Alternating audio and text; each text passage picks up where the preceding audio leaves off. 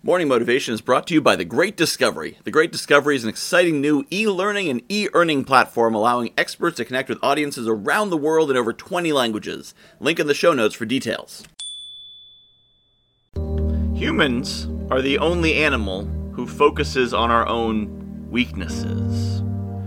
The crocodile is only a few inches tall, very long, but not very tall, and pretty frickin' ugly right? Really funky looking skin and and weird, wide, set apart eyes.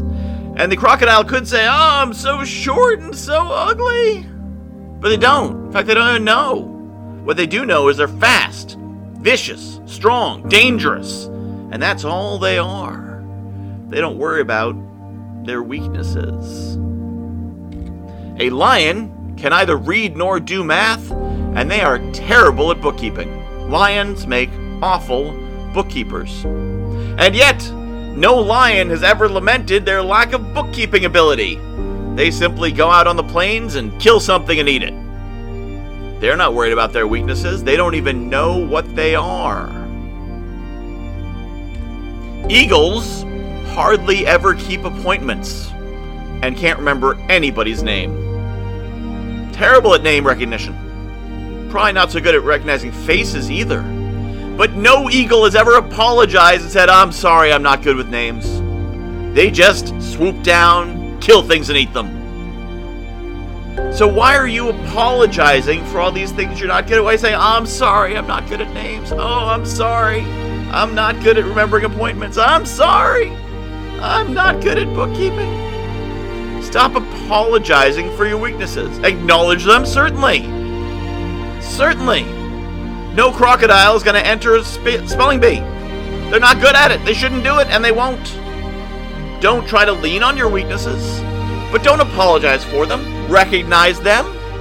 If you're not good at remembering appointments or you're not good at at remembering names, then say, uh, uh "Names aren't my thing. Could you tell me your name again, please?"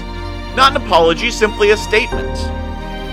Could you be sure to send me a reminder for that meeting? Because I don't have any place to write it down right now. So please send me a reminder for that. Not an apology, a statement, asking for an accommodation which you will gladly receive. Instead of saying sorry, say thank you. Don't say, sorry, I'm not good with names. Say, thank you for reminding me of your name. Think of these mighty animals, the ones that have so many weaknesses. In fact, everything that you are good at most likely is something that no other animal is good at. And yet, you will look at the lion, you will look at the wolf, you will look at the eagle, the crocodile, and say, Such mighty animals! Because you're not worried about their weaknesses, you're thinking of their strengths. So, aren't you owed just a little the credibility that these mighty animals are to focus on your strengths as well?